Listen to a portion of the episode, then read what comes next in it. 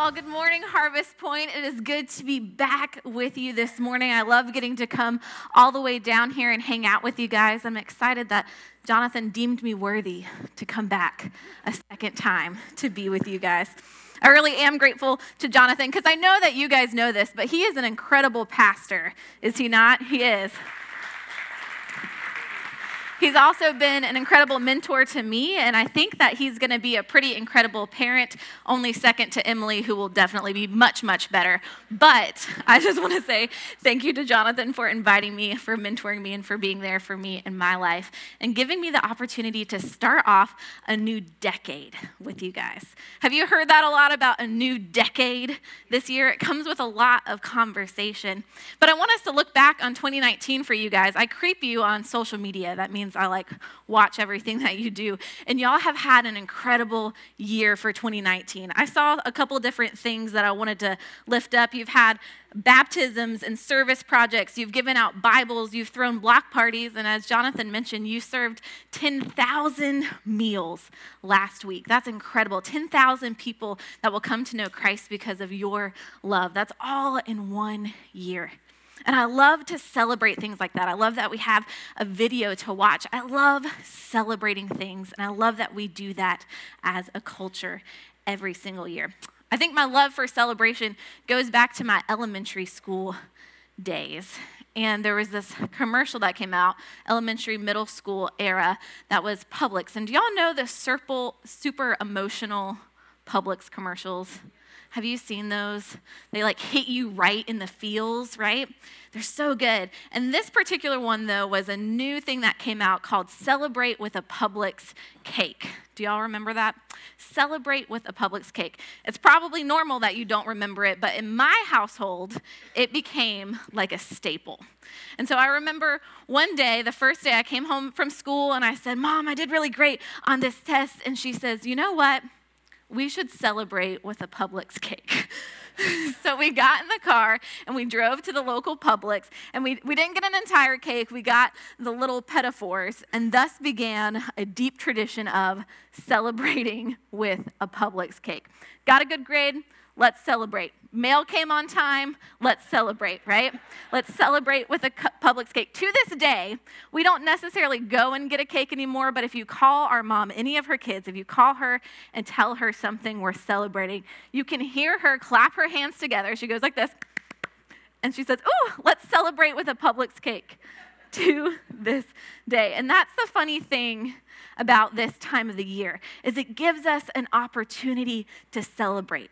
In many ways, we stand with our foot in one year and we stand with the other foot in the next, looking at 2020 and thinking about what we might have to celebrate in 2020, what we might have to experience together. All that God wants to be a part of with us, the God that created the universe. What is God going to do in our lives this year? How are we going to be able to sit down and talk with Him and maybe share a piece of Publix cake. Which, speaking of cake, was probably a little mean of me this morning because I know some of you have probably started some New Year's resolutions. So I'm already starting your year off talking about cake. I do have a, a survey question. In 2019, the beginning of 2019, raise your hand if you made a New Year's resolution. Be honest, beginning of 2019, raise them high. Keep them up if you kept it for the entire year. Oh, yes. Y'all did pretty good though, because did you know 8%, 8% of the population is able to keep their New Year resolution. So if you were able to keep it for the entire year, that means that you were actually better than 92% of the population. So good for you this morning. Now, if you're planning on starting a New Year's resolution, though, that's a little bit more difficult. When you start thinking about all that is coming, all that this year holds, and what your hopes are, what your dreams are, what you want to see God do in your life in 2020, but then you're reminded that only 8% of people are able to keep their goals. So I want to dig into scripture this morning to talk a little bit more about that and to talk about this concept of a new year and a new you. So when you came in, you should have gotten a card in your bulletin. That's going to be our scripture from Colossians 3 this morning. So you can look at that or you can pull out your Bible. And we're going to be reading from Colossians 3, starting in verse 12. Therefore, as God's chosen people, holy and dearly loved, Clothe yourself with compassion, kindness, humility, gentleness, and patience. Bear with each other and forgive one another if any of you has a grievance against someone. Forgive as the Lord forgave you. And over all of these virtues, put on love, which binds them together in perfect unity. Let the peace of Christ rule in your hearts, since as members of one body, you were called to peace. And be thankful. Let the message of Christ dwell among you richly as you teach and admonish one another with wisdom through the psalms, hymns, and songs of the Spirit, singing to God with gratitude in your heart. And whatever you do, whether in word or deed, do it all in the name of the Lord Jesus giving thanks to the Father through him. Amen. Paul in these verses gives us a lot of things to consider at the turn of this year. He has a dozen ideas of things that we could be doing as Christians. I put a couple of the words, actually, all of the words up on the screen here. Would you look at this list? Compassion, kindness, humility, gentleness, patience, forgiveness, love, unity, peace, wisdom, thanksgiving. And I want you to think about 2019 and think about these words and ask yourself can you check off every single one of those? Tell me, were you perfectly compassionate and humble? Were you loving all of the time? Were you forgiving 100% of the time? And maybe you were, but maybe, maybe you started to lose your compassion when you were on Facebook or when you were watching the news. Maybe you started to lose your kindness as you were packed in with people doing Christmas shopping at the mall or the outlet stores. Maybe if you're like me, you started to lose your patience as a Falcons fan this year. Whatever the case, when you look at these words and you consider this scripture, I think there are things that we could all improve on. Things that we've probably all missed the mark on, maybe every single one of those words. Things that we might not even be anywhere near achieving yet. When I told Pastor Jonathan that this is what I was going to be preaching on this morning, he said that a few months ago he preached on a longer version of this passage. And so I went and listened to it, hoping that maybe this was the moment that like the student becomes the master. Um, but then I listened to his sermon and it was actually really good. So that's probably not what's going to happen here. But he did conclude his sermon, if you remember this, it was in the countercultural series. He concluded it with a uniform check to think about all of these words, and were we clothing ourselves with them? And then he challenged us to pick a word, something that we're going to do similarly this morning. But my question to start us off is Did you achieve that yet?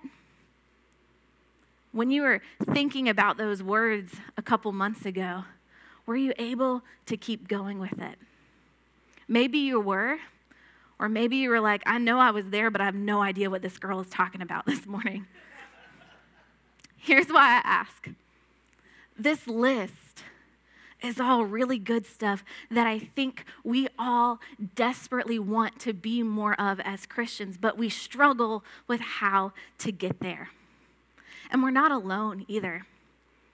A 2017 study looked at people's uh, New Year's resolutions and what the things they strive for and what the things they wanted to do. And when I looked through those different categories, I broke them down into three major things.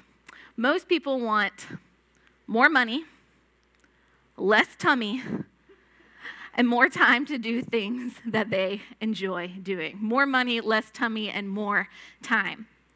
And I think these aspects of the Christian life actually address many of these major categories. I mean, think about it. Our desire for money can be met with thanksgiving. Our desire to change how we look, to change our outer appearance, can be met with love for ourselves and love for who God created us to be. Our desire to do more of what we want to do can be met with our patience and with our peace and with wisely thinking about what God is calling us to do. And so today, instead of a resolution of more money or less tummy or more time, I want you to look at this list. And this morning, right now, I want you to pick the word that jumps out to you the most on this list. The word that you think you might be lacking in the most. Is it compassion? Is it kindness? Is it humility, gentleness, patience, forgiveness, love, unity, peace, wisdom, thanksgiving? Think about that word. And I want you to hold it at the front of your mind. And maybe it's the word, same word you picked a couple months ago, Maybe it's something different, but hold that at the front of your mind for our time together. Because I want to talk about how we become that 8% of people that can reach our goals, that 8% of people. And you know, there's a bunch of research that's been done on why people can't achieve those goals. And so I'm going to go through some of them real quick. The first is that they aren't clear. You aren't clear. So often we base our goals on these lofty ideas like we want to be skinnier or we want just to be different, but we create too much space of confusion. The important part of this process is not creating a vague ideal. The crucial part is setting a resolution that aligns with who you are and who you want to become. That aligns with who you are and what you hope to be. If we go back to Paul's words, he starts off with chosen and holy people. You are a chosen and holy people. That is who you are. So, what do you want to become? What do you want to become? And I'm not sure if this clarity gets easier or harder as we get older, as we're in our 30s, 40s, 50s, and 80s, as we think about the clarity of what we want to become. I think sometimes as we get older, we have this phrase, right? We're set in our ways. I remember a few months ago at Hamilton Mill, I was preaching a sermon. It was one of those sermons that in the midst of it, you're like, this is so good. Like, God is so good, and this is like gonna be so powerful. And after the service, I'm greeting people at the door, and people are going by, and this congregant who I love very much, who's in his late 70s, uh, mid 70s, comes up and he, and he tells me, you know, I thought that was powerful and I thought it was moving. And this is what I heard you say and I loved it. And then I want to make sure I get this quote right. He says to me, So I appreciate what you said there, Pastor Natalie. I think it would probably help me a lot. But I'm 74 years old. And then he does this. So I don't got to change. And then he just walked out the door. And I'm like frozen there with my hand out to shake him. I'm 74 and I don't gotta change. I will never forget that. But here's the unfortunate part for him and for all of us. We have this pesky idea that as Christians, we are always going on to something more, to something greater. We as Methodists believe in this idea of Christian perfection which means that unless you are perfect in love, you still have work to do, no matter what age or how set in your ways you are. So this morning, with that word, I want you to think about the answer I am chosen by God, and I am becoming what? The second pitfall that researchers share is that you feel overwhelmed. You start thinking about farther down the road, you start thinking about what these things really would mean, and they just feel too big, and you start to feel overwhelmed. Each of these words from Colossians, unfortunately, are not super easy things that you just wake up one morning and suddenly you're perfectly loving or perfectly forgiven or the most humble person ever, right? It takes work to achieve those things, and it's easy to feel overwhelmed. We've all lived a lot of life to know that change is hard and confusing and comes with a lot of stuff. But it reminds me of my very favorite scripture, Psalm 61 when my heart is overwhelmed, lead me to the rock that is high that is higher than I. Lead me to God when I am overwhelmed. If you look throughout scripture, the stories of faith are all people who are overwhelmed by change. I mean, even from the very beginning, people who are overwhelmed by change. You have stories like Noah just floating along as the whole earth is flooded.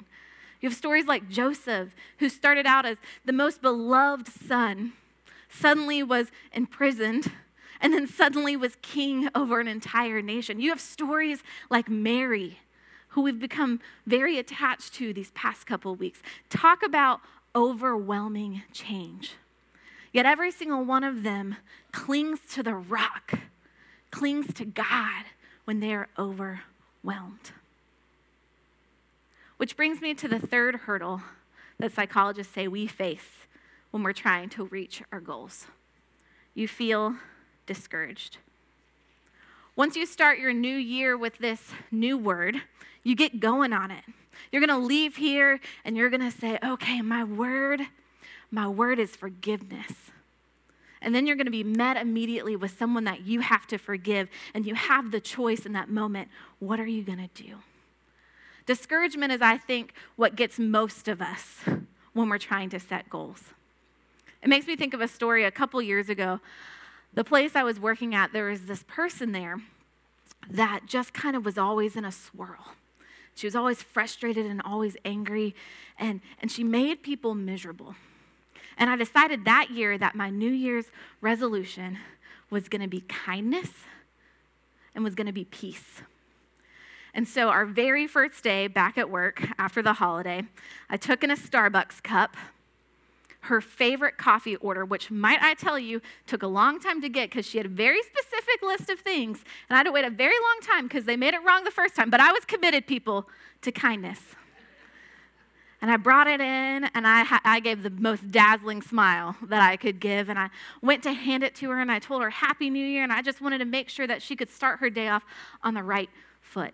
And by the end of the conversation, I wish that I had just walked in and dumped the coffee on top of myself because that would have been less painful than what happened. And I, here I am. This is my first thing that I'm trying, and I'm so frustrated and discouraged. We want results, and sometimes we don't see them as quickly as we expect them to happen. And when we return to our scripture, though, Paul doesn't say anything about that. He doesn't say anything about what to do when we try on these new clothings and nothing happens, but he does say this. He says, Let the peace of Christ rule in your hearts. Let the peace of Christ rule in your hearts. When you feel discouraged, peace, and let it rule. What does Paul mean by rule here? He uses a very particular word, brabio, which is different than any other time that he's used rule. And it actually is better translated as this to decide. To decide. Here's what I think that means God is who gets to decide when we are no longer called to the work of Christ. God is who gets to decide and determine our call, not based on the opinions or the reactions of others or ourselves. God gets to decide.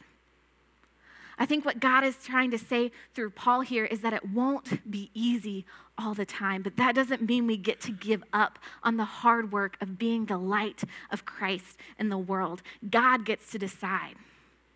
We don't.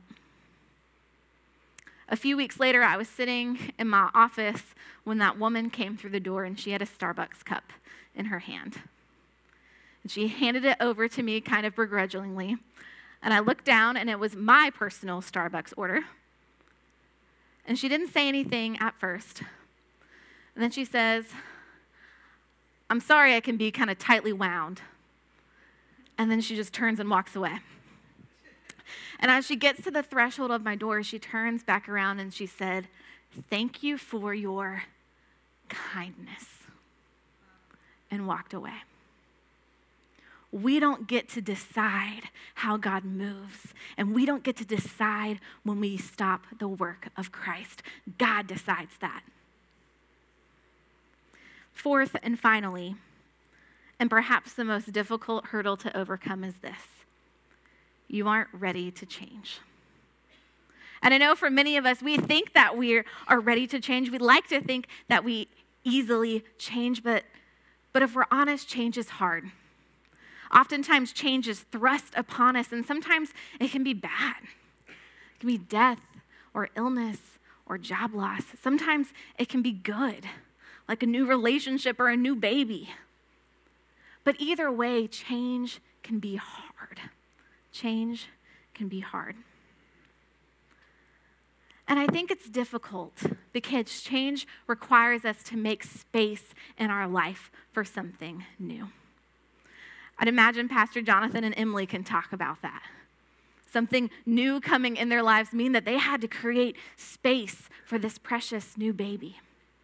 And when we want to change our lives, that means we have to create space for something new to come, which means we have to get rid of something else. Here's what I mean if you are seeking to forgive, to be more forgiveness, forgiving, for forgiveness to be your light, what situation do you have to let go of? If you are growing in compassion, what perceptions need modification? If you are cultivating kindness, what roots of bitterness do you need to dig up? There's an old story that you're probably familiar with. It goes like this There was a guy that was walking on a path and tripped and fell off the side of a cliff. As he was falling down, he was able to reach out and grab a branch protruding from the side of the cliff, and he held on with everything inside of him. And he began yelling for help. Please, can someone help me? I'm losing my grip. Please, is anyone there? Suddenly, a voice comes from the top of the cliff Do not worry, my child. This is God. All you have to do is let go. So the man looked at the pit below him and looked back up. And he took a deep breath and he yelled back, Is anyone else up there? to make space for kindness and humility, gentleness, passion, uh, forgiveness, peace, patience, and unity, we need to stop standing in our own way. We need to let go of the barriers that hold us back, and we need to fall safely into the arms of a God who loves us. To make space, we have to stop standing in our own way. And so I want to challenge you to picture what it is that you have to let go of to let your new word take root this year. What do you maintain? What are you holding on to that you need to let go of to live a new year as a new you? I want you to look back at that card that you got when you came in. You'll notice on the front it has the scripture, and on the back it says, This year I choose.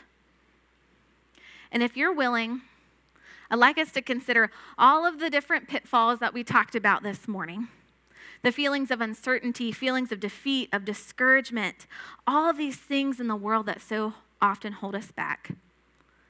And I want to invite you to leave that behind and pick something new. So I'll give you one more chance to look at all these words. And I want you to pick one and take a pen and write it boldly in that blank space on your card.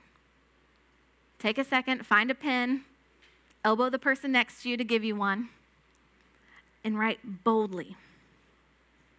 Think of these words that Christ offers us and pick a new word, pick a new start, pick a new 2020. And I know you might have done this before, so do it again. And I want you to keep this card for this year. And I want you to put it in your purse or in your wallet or in your car or on your mirror.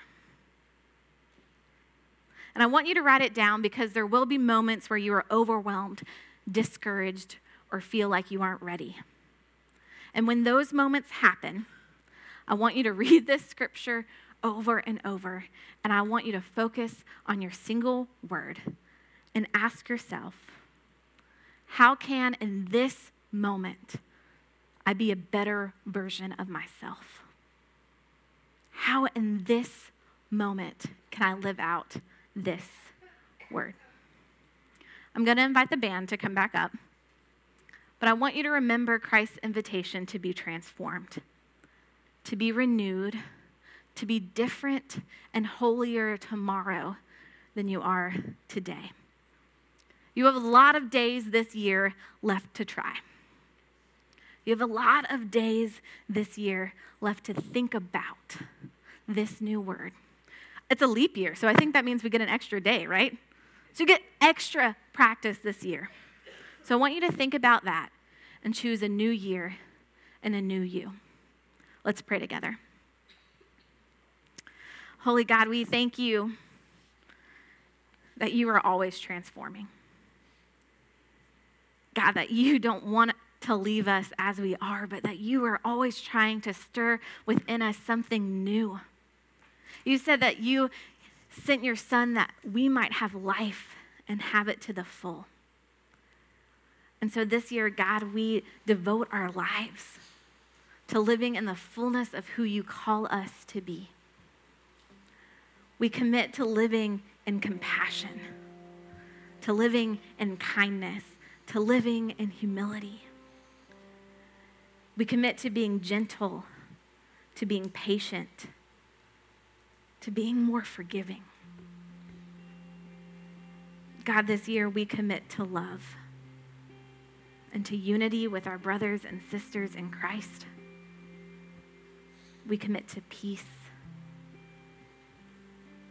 We commit to seeking your wisdom, and above all, we commit to thanking you and praising you, God, for who you are and how you are moving in our world. So, will you stir within us this morning a desire to be more like Christ? And will you enable us to reach those goals this year? It's in your Son's name that we pray. Amen.